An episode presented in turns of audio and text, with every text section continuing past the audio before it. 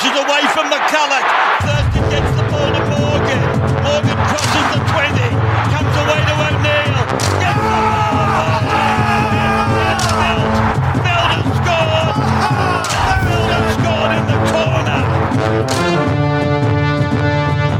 Welcome to Above the Horizontal, a podcast about rugby league. I'm your host, Bo Nicholson. Our show is hosted and produced by a bunch of ex writers for Real Sport back when they actually covered real sports. Much like them, we are by the fans and for the fans, and we like to have some fun while we try to delve into a bit of analysis as well.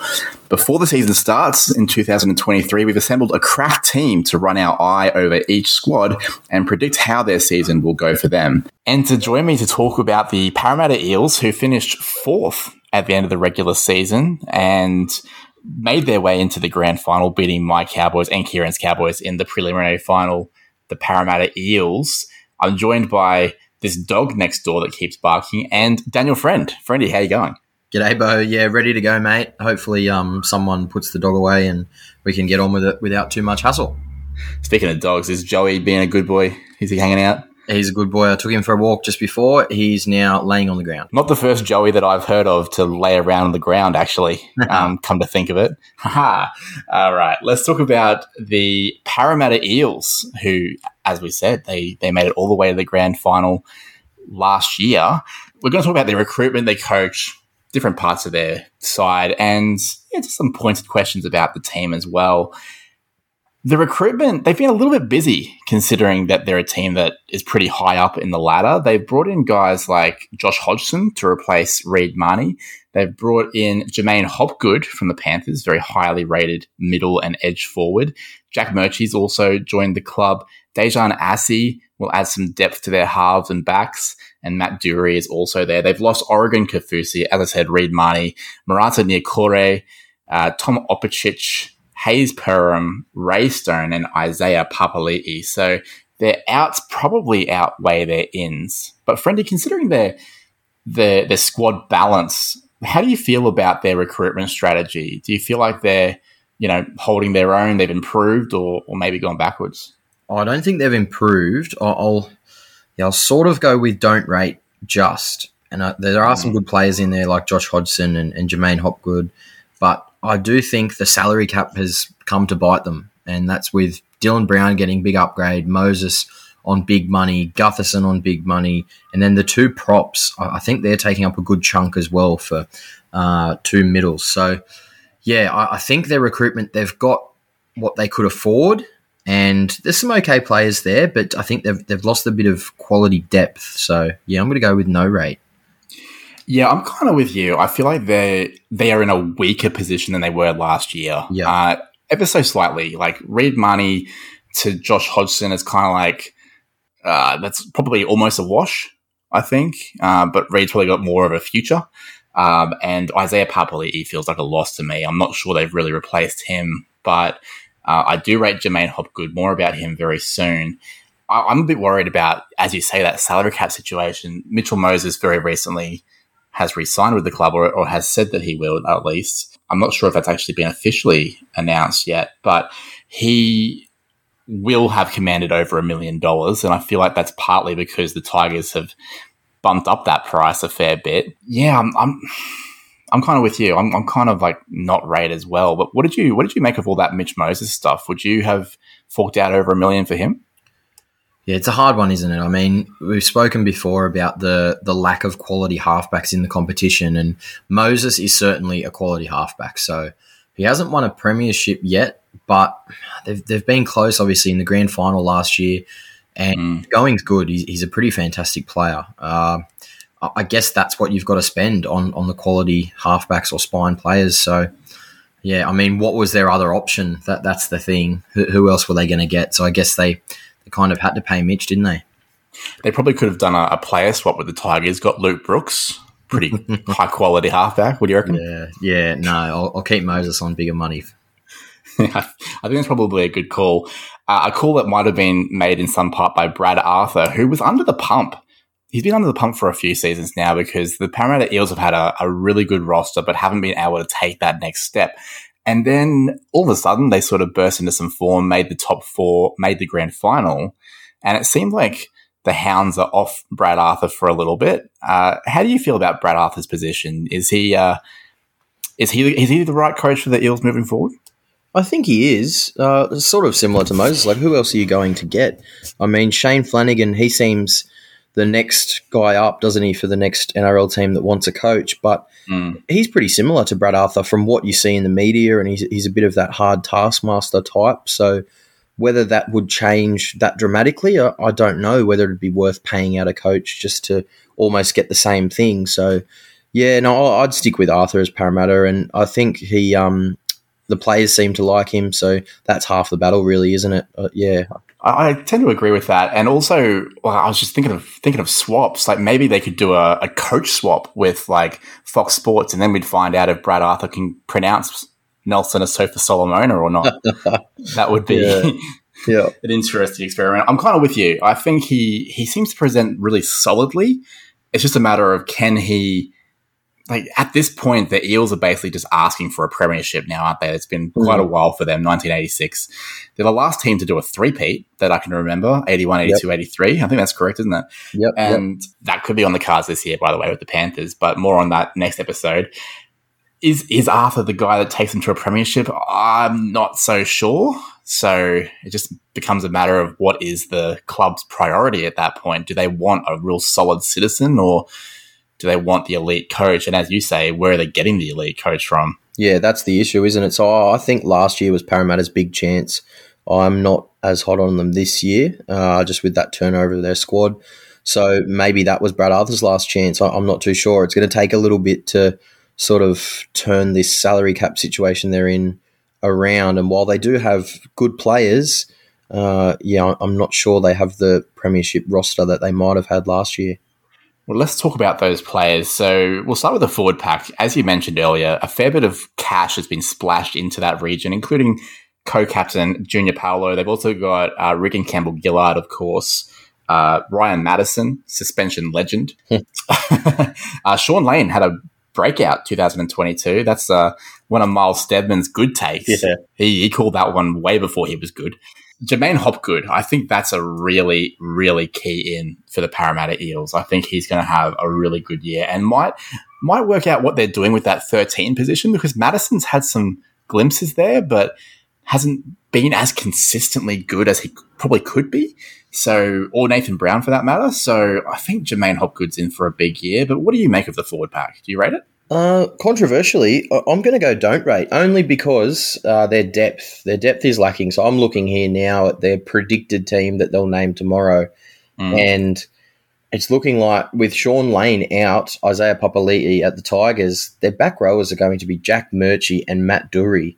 So uh, unfortunately, I, I don't think either of them are starting back rowers in the NRL for mine. Mm. Maybe one of them on the bench, but yeah. And then you're looking at guys like their bench of, or the bench forwards of um, Makatoa, Momasia, and Cartwright. And I mean, I don't really think that's scaring much of the competition either, is it? So, yeah, as much as I love their two prop forwards and Hopgood looks to be a good signing, yeah, the rest of it, I'm not a fan. I, I love that take. I, I agree with that take. But one, once you add Lane and Matterson in, I think you would agree that's a, a first grade standard, quite a yep. good first grade standard um, forward pack, but you're right, that depth. And when Origin comes for guys like Paulo, Campbell Gillard, maybe Hopgood, maybe Matterson, maybe Lane, uh, and or injuries, of course. Yeah, they are going to be tested, and and if you're going to try and replicate your efforts from the top four last year, you need that engine room. So I'm a bit concerned. Yep, I totally agree, Bo. All right, let's talk about the spine now. As we mentioned, the only real change there is that Mahoney is out, Hodgson is in. Hodgson's returning from a pretty significant leg injury. Uh, I think it was ACL, I believe. Uh, and also he's over 30, so that's going to take some time. They still have Gutho, they still have uh, Dylan Brown, and they still have Mitchell Moses. Pretty good spine, really. Yeah, I, I rate their spine, Bo. So obviously the two halves I, I've spoken about before. Mitchell Moses, I think he's a quality halfback, probably in the top top few in the competition in that position. And Dylan Brown, he had a fantastic year last year. He's still young and uh, I really rate him highly. Gutherson's all energy and effort, so you can't fault that. And Josh Hodgson's had some fantastic years in the NRL, so I guess we'll see how he goes at a new club.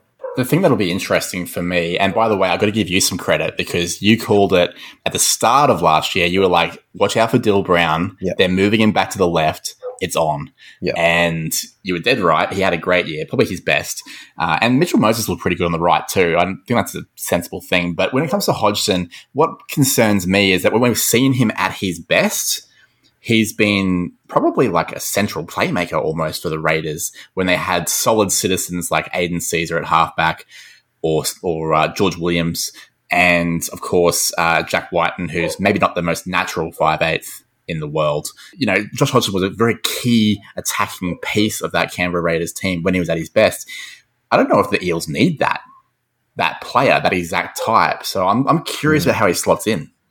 Yeah, well, I don't know if they're going to change their um, their playing style or, or how they're going to work that because, as you said, Hodgson at his best is normally running the show through the middle of the field and plenty of dummying, plenty of I don't know crafty work out of dummy half. So I'm not too sure that Moses or Brown want or need that because basically Mahoney's job was to zing a long ball and the two halves would sort of get outside their back rower um, from there, and they'd play sort of very wide off the ruck, and otherwise Mahoney might run every now and again, but they'll certainly no sort of playing with the ball and uh, trying to attract the markers or anything like that, which is all Hodgson's game. So it's completely different. Uh, I guess we'll yeah we'll see how they go on Thursday night. I think it's a I think it's a very significant change, and it might cause a bit of clunkiness at the start of the season, especially that yeah that off the ground passing from Mahoney compared to the pick up and play with its style of Hodgson. Very curious. The backs uh, is an interesting one. I you know Waqa Blake, Maika Sivo, they have some class out there. Penisini, I thought had a really good year last year. Seems like a very promising player. What do you make of the back line? It's decent. I'm sort of going to sit on the fence on this one because uh, I, I, do like some of the players there, and it has the potential to be a, a red hot backline, really. I am just looking at their predicted team, and they've got Waqa Blake back in the centres with Zac Cini on, on the wing, uh, mm. which is surprising to me. I would definitely leave Waqa Blake on the wing. I thought he was really good there. I think he's found his position on the wing mm. um, last year. And then, yeah, Penisini, uh, good young player. He's like a little Michael Jennings, really. Uh, Maika Sivo, we know how damaging he can be, particularly at their home ground. Uh, I, think it's it's pretty solid and it's yeah, it's got the potential to be even better than that. So I guess we'll find out throughout the year. But yeah, I'm just going to sit on the fence with that one. Zac Cini is an interesting one, and it, the the thing that's most interesting about Blake moving for me is that he would be a right winger or a left center. Mm. Like, because you're not going to move Penisini probably, and you're not going to move Marcus Sivo on the left. Yep. So that's just a, it's a huge change for Waqa. And Zac Cini he had a really good preseason for the Eels. Apparently, apparently he's been knocking the training doors off the hinges, and then had a couple of good trials. So he, he's probably earned a crack. But do you move Blake to accommodate him? I'm not so sure. So, but like, who's their left center? They've they've let go of Niukore, so they've also and Opacic, so they've lost that versatility mm. out there. So yeah, I'm, I'm a little bit worried about the the Eels squad, and I guess that leads me to my next question: is like, has the window slammed shut. I, I, I assume with that roster they'll be a good team, but can you realistically see them challenging for a grand final again? Yeah, not at all. That's what I was, yeah, sort of alluding to before. I, I just don't think they can with this roster. It's really top heavy and the the big players that they're paying, and then what happens there is the the depth suffers. So you need a good all round squad to win a premiership. Uh, like we said, the Origin time and um, the, yeah, Josh Hodgson's a bit older. I mean, Moses is getting up to close to 30 now as well. Uh, Gutherson's getting on a bit as well. That's not to say that they'll get injured or anything, but yeah, I just I can't see it happening for the Eels this year. I think last year was their year. And it's, it's so interesting because like and like the Panthers are the gold standard, right? But let's let's have a think about, you know, last year if Koroisau gets injured or suspended, Mitch Kenny comes in, Soni Luke on the bench, they plug the gap probably okay. Uh, Nathan Cleary gets injured. Uh, Sean O'Sullivan slots in. They still win games of football, and they, they literally did that with a, with his suspension. Uh, Luai, same thing. You just slot O'Sullivan in there, maybe Jaeman Salmon or something like that. Weak gutted dog that he is. you know, Dylan Edwards he he's out for a bit. I, I don't know. You slot Stephen Crichton back there. He does an okay job. Uh, it's they have their bases covered, and and Kieran talked about this last episode about the Cowboys. You know, Drinkwater gets injured. Okay, Val Holmes jumps in. Townsend goes down. Okay, Dearden plays halfback. Drinkwater's six. They find a fullback. You know, they, they work it out. They've got some versatility. I'm not sure the Eels have that. If Moses goes down, they've got Jakob Arthur. Mm. Uh, if Hodgson goes down, they've got Mitch Rain. That's that's okay. He's solid, I guess. He'll do a job. But uh, Gutho goes down. I'm not so sure they've got a fullback there that can replace Gutho. Yeah, I'm I'm worried about that. So I agree with you. I think the window has slammed shut uh, to the point that yeah, I don't think they're making the top four again. Definitely. Yeah, well, also you think about the uh, the two big boys up front that do a massive job for them. They play big minutes in Paulo and uh, Campbell Gillard. Mm. If one of those or both of those go down, imagine they get injured around Origin time. Their front row depth is is very very minimal. So Mm. yeah, I, I think oh, I don't know. I, I just think they may struggle a little bit this year. Still got a good side when everyone's fully fit, but yeah, with that lack of depth, I think they yeah they might fall down a little bit. All right, let's talk about predictions for the Eels. So we've we've sort of touched on it there. We don't think they're going to make the top four. Uh, but what bracket do you have them falling into? Are they, are they still making finals in your books?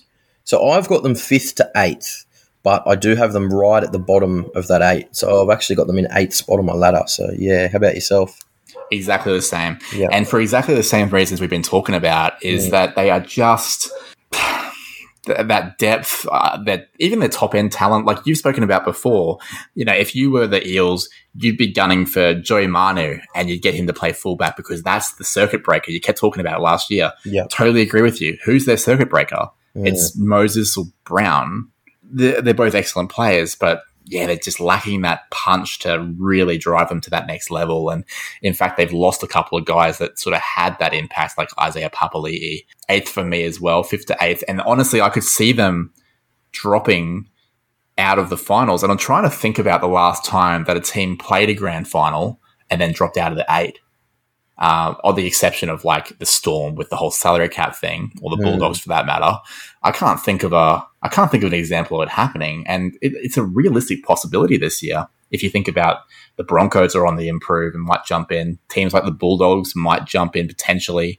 Uh, the, the Sea Eagles, if they continue their preseason form, get Tommy Turbo back fit, they might jump into the eight. Some like something's got to give. It might be the Eels.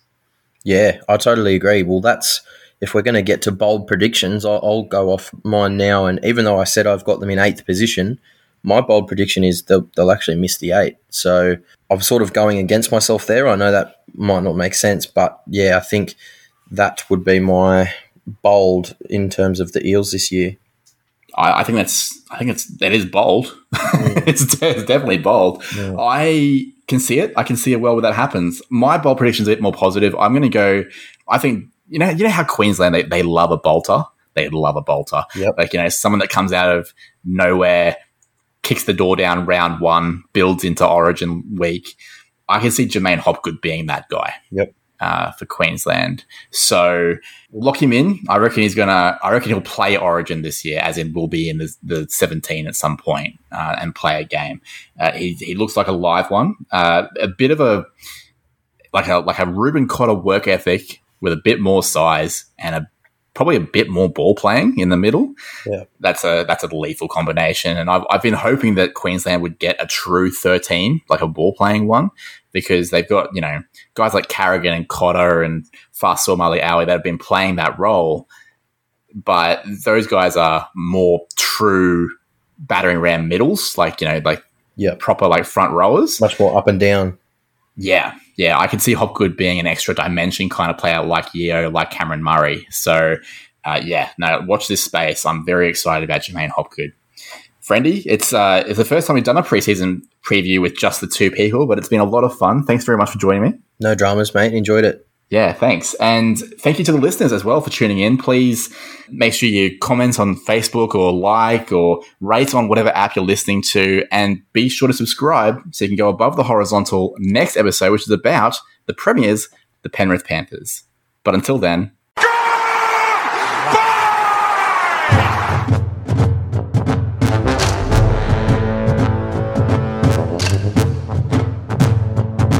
Above the Horizontal is a rugby league podcast by the fans and for the fans. It's produced by our entire team of former writers for Real Sport, including Daniel Friend, Christopher Waring, Miles Steppen, Kieran Gibson, and me, Bo Nicholson.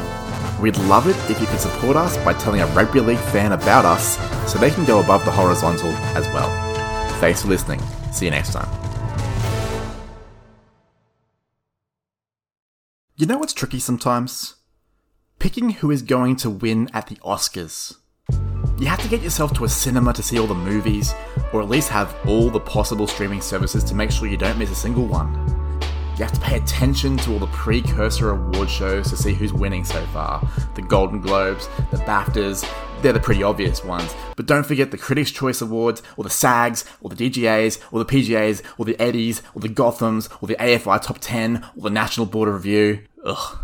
Exhausting, right? Or you can just join me for Academy Watch on the We Made This Podcast network. I'm the host, Bo Nicholson, and I've been reading the trends, keeping stats, and seeing as many movies as humanly possible, and I can tell you who the big players will be on the big night.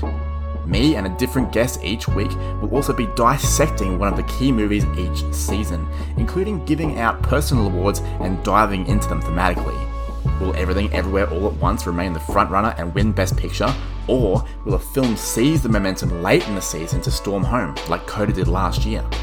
Time will tell, but what I do know is that as it happens, you'll hear it on Academy Watch, wherever you get your podcasts.